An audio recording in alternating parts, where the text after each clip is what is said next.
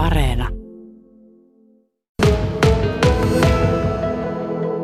Harrastuksestahan se lähti, eli tablettikone saatiin 2014 apteekkarilta, joka olisi muuten mennyt tablettikone sulattoon.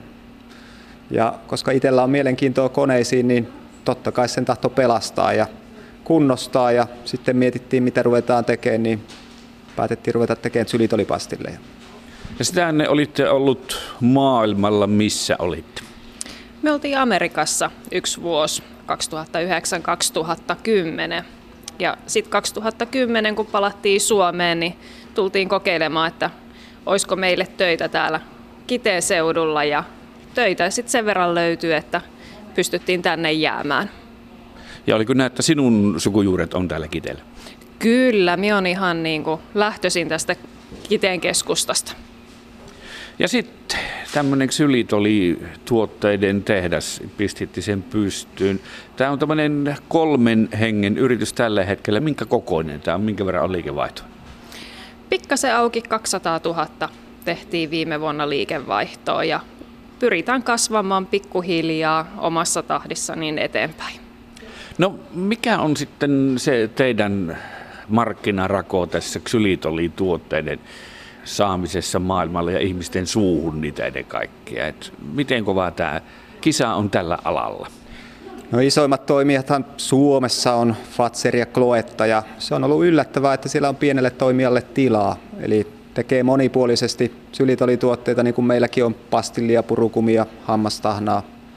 Niin, niin. Sieltä aina löytyy sitten tilaa erilaisille makuvaihtoehdoille etenkin. No mutta millä tavalla tehdään? Mistä ensistään tehdään ksylitoli? Teettekö sen itse sen ksylitolin? No ksylitoli, niin, niin, niin, se pystytään valmistamaan mistä tahansa kasvista ja sitä valmistaa ksylitolin tuottajat. Eli tällä hetkellä esimerkiksi Fatser valmistaa Suomeen ksylitolitehdasta, mikä käyttäisi kauran kuorimoita eli akanoita, mitä syntyy myllyteollisuudesta. Puuteollisuudesta tulee paljon selluloosan sivuvirroista, etenkin lehtipuu sellun sivuvirrasta. Hemiseluloosaa, mistä pystytään valmistamaan sylitolia. Ja maailmalla sitten maissista, riisistä, myllytuotteiden sivuvirroista tehdään paljon sylitolia. Mistä teidän tehtaalle sylitoli tulee? Meille tulee sekä tuosta Suomen Kotkasta ja sitten meillä on toimittajat Keski-Euroopassa.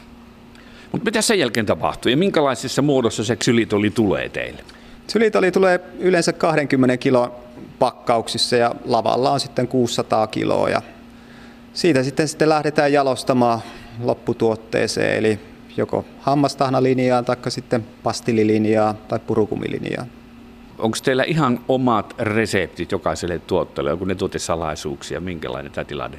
Kyllähän se näin on, eli jokaisella tuotteella kun on vähän erilaiset koneet, on se sitten erilainen painin tai sitten laitteet, millä esimerkiksi valmistetaan hammastahanaa tai purukumia, niin, niin, niin ne aina vähän vaatii formulaatiosta erilaista rakennetta, että ne sylit oli menee koneesta läpi. Mikä on vaikeinta, mikä on helpointa tässä hommassa, tehdä tuotteita? No helpointa varmaan on, on, on, että sitten kun se resepti on saatu toimimaan, eli kun ollaan vasta suhkot nuori yritys, niin joka päivä sitä jotain ongelmia tulee, koska käytetään montaa erilaista tukkua, mistä saadaan raaka-ainetta, niin raaka-aineen erissäkin saattaa olla vaihtelua. On se sitten kosteudessa tai partikkelikoossa, mitkä sitten näkyy taas sitten tuotannossa. Sitten tietysti tämmöinen tuotanto, niin sehän vaatii koneita ja laitteita. Että ei mikään pilleri tai mikään tuote, niin se synny itsestään. Niin miten tämä laitekanta on saatu? Ja sanoit, että tämmöistä harrastuneisuutta ja jopa Perloksen entisiä koneita on, yritetään hyödyntää, niin kerro. Perloksen laitteita meillä on todella paljon, eli Joensuusta niin Juosen Mika, joka omistaa osaltaan ja on toimitusjohtajana Biokymppi biokaasulaitoksessa, niin oli aikoinaan Perloksella töissä, niin hänen, hänelle oli jäänyt Perloksen puhdastila, missä oli silkkipaino.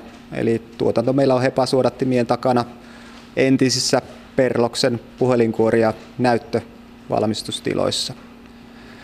Tablettikone, mikä ollaan saatu, ollaan saatu yksi lahjoituksena ja muut on sitten käytettynä hankittu maailmalta, eli Keski-Euroopasta suuri osa. Kunnostettu sitten, että ne on saatu toimimaan ja saatu sitten linjaan taas tuottamaan meille sylitolivalmisteita. No sinä Pekka Hoppo olet siis farmasian tohtori, nyt sanoit, että automaatioasenteen opintoja on tässä meneillään parasta aikaa. No joo, viime viikolla tuli haettua Kirkkonummelta Perloksen vanhoja automaatiolaitteita, erilaisia sylintereitä ja pakkauskoneita ja linjastoja, mistä olisi sitten tarkoitus, tarkoitus sitten opintojen ohessa niin valmistaa pakkauskone meille. Se nyt sitten näkee, että mikä siitä tulee. Tuleeko sitä jotain muuta kuin pakkauskone. Teillä on ihan selkeä ja hyvä yritysidea ja on valmiita tuotteita jo, mutta kuitenkin tämmöisenä pienenä perheyrityksenä tätä teette, niin onko ollut suunnitelmissa laajentaa tuotanto vaikka kymmenkertaisiksi tai kasvaa sillä tavalla vai haluatteko tämä pitää tämän pienenä tämä yrityksen? Loppujen lopuksi on aina asiakkaista kiinni, että asiakkaat, jos ostaa paljon tuotteita, niin siinä pitää sitten yrityksenkin kasvaa. Eli jälleen myyntihän se on haastavaa ja, ja, ja meillä nyt näyttää siltä, että ulkomailla on ne meidän mielenkiintoisimmat asiakkaat.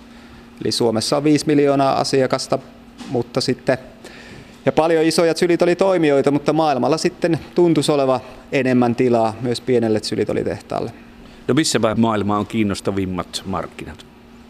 No kyllä se tällä hetkellä niin kuin suurin kysyntä tulee Keski-Euroopasta ja Briteistä. Ja, mutta hyvin paljon on kysyntää Aasian maista. Että katsotaan nyt, kun päästään taas vähän stabiilimpaan maailmaan, että miten sitten tuo asia lähtee liikenteeseen.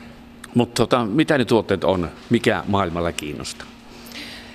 Kyllä se on niin kuin tällä hetkellä niin hammastahna, sitten kuivan suun pastillit ja nyt on aika paljon meiltä kysytty sitä meidän tikkaria. Joo, tikkari piti ehkä tuoda markkinoille parin vuoden päästä, mutta siinä nyt sitten onnistuttiin jo vähän aikaisemmin tekemään formulaatio, eli oli tikkari, missä on kolmannes ja niin se on haastava tehdä. Eli normaali tikkaria on tehty ihan glukoosisiirapista ja ihan tavallisesta ruokosokerista, niin, niin nyt pystytään sitten tekemään hammasystävällinen tikkari sylitolissa, missä ei ole sitten glukoosia tai glukoosisiirappia. No entä sitten tämä itse raaka-aine, ksylitoli, sitä on tutkittu varmaan 6-70-luvulta alkaen, niin onko se ihmisen elimistölle hyväksi tai onko se vieras aine? Mitä ajattelet? Niin, sitä on tutkittu se 30 vuotta ja onhan se ihmisille hyvin tuttu yhdiste, koska ihmisen oma elimistökin tuottaa myös sylitolia muutaman gramman aina vuorokaudessa. Eli ihan aineenvaihdunnan sivuvirroissa. Joillekin se aiheuttaa ripulia. Joo, eli suurissa määrin, jos käyttää sylitolia tai osa ihmistä on aina herkempiä, niin niin, niin. Se imee suolistoon kosteutta ja, tai vettä ja sitä kautta sitten on vähän tämmöinen laksatiivinen vaikutus sillä. Mutta mitä pidempään sylitolia käyttää, niin sitten suolistobakteerit tottuu siihen sylitoliin ja käyttää sen ravinnokseen ja se laksatiivinen vaikutus siitä sitten katoo käytöyhteydessä. Yleensä tarkoittaa viikon kahden totuttelua. Mutta tota, miten näkisitte, niin mikä se teidän firman vahvuus on, millä te pärjäätte? Niin kuin kilpailussa muita ksylitolitehtaita vastaan tai tuotetehtaita vastaan? Se on se monipuolisuus, eli tuodaan vähän erilaisia tuotteita, mitä tällä hetkellä on markkinoilla. Eli aivan samanlaisia tuotteita ei kannata tuoda, mitä jo isommilla toimijoilla esimerkiksi on markkinoilla, eli niitä on vaikea saada kauppojen hyllylle ja sen takia makuvaihtoehtoja ollaan tehty erilaisia ja sitten vähän näitä uusia tuotteita, on se sitten hammastahna puolelle tai sitten tänne tikkaripuolelle, niin tässä kun katsotaan näitä teidän tuotteita, niin totta kai niissä on ihan hyvännäköiset pakkaukset ja tuotenimet, kuvat, kaikki, kaikki tämmöinen, niin miten haastava tuommoinen on, että saadaan vaikka tuollainen ksylitolipussi niin oikean näköiseksi ja myyväksi? Niin, meillä on onni onnettomuudesta. Meillä on ollut ulkopuolelta ostettua graafista suunnittelua, että tämä suunnittelupuoli ei meidän vahvuus ole millään tavalla ja onneksi sen pystyy ostamaan silloin. Ja suunnittelijan kanssa on tehty yhteistyötä ja ollaan päätetty alusta lähteen, että tehdään ensin jonkinnäköinen tuote, jolla päästään alkuun ja sitten ihan samalla tavalla kuin meidän tuotteita kehitetään joka päivä eteenpäin, niin myös meidän pakkaussuunnittelua kehitetään joka päivä eteenpäin. Eli mennään myös sillä sitten niin sanotusti pienellä riskillä koko ajan. Kuunnellaan asiakasta ja sitä loppukäyttäjää, koska sieltä kuitenkin se raha siihen tuotteiden ulkonäköönkin tulee. Entä sitten tuota, näiden tuotteiden markkinointi? Paljonko siihen satsataan teidän firmassa? Aivan liian vähän. Että kyllä me niin kuin markkinoinnissa ollaan vielä todella paljon niin kuin opettelun varassa, että tällä hetkellä tässä tulee niin kuin perheyrittäjänä just tällainen hauskuutus, että kun se riittää, mitä tulee, että saa laskut maksettua, niin ei ole intohimo sinne markkinoinnin puolelle ollut sitten. Että sitten ollaan haluttu sekin raha käyttää tuonne tuoteinnovointiin ja muuhun. Että katsotaan, että kyllä meillä on, käydään sitä keskustelua, että markkinointiin pitäisi satsata enemmän ja käyttää aikaa enemmän, että eiköhän se sieltäkin tule vielä joku päivä. No mihin tällä hetkellä, niin mihin satsaatte tässä yrityksessä? Tällä hetkellä, mitä nyt sitten varmaan seuraavaksi ruvetaan laajentaa ja tekee niitä linjoja, niin on tietenkin tuo pakkauslinjojen parantaminen ja sitten tuo tikkarin teollistaminen.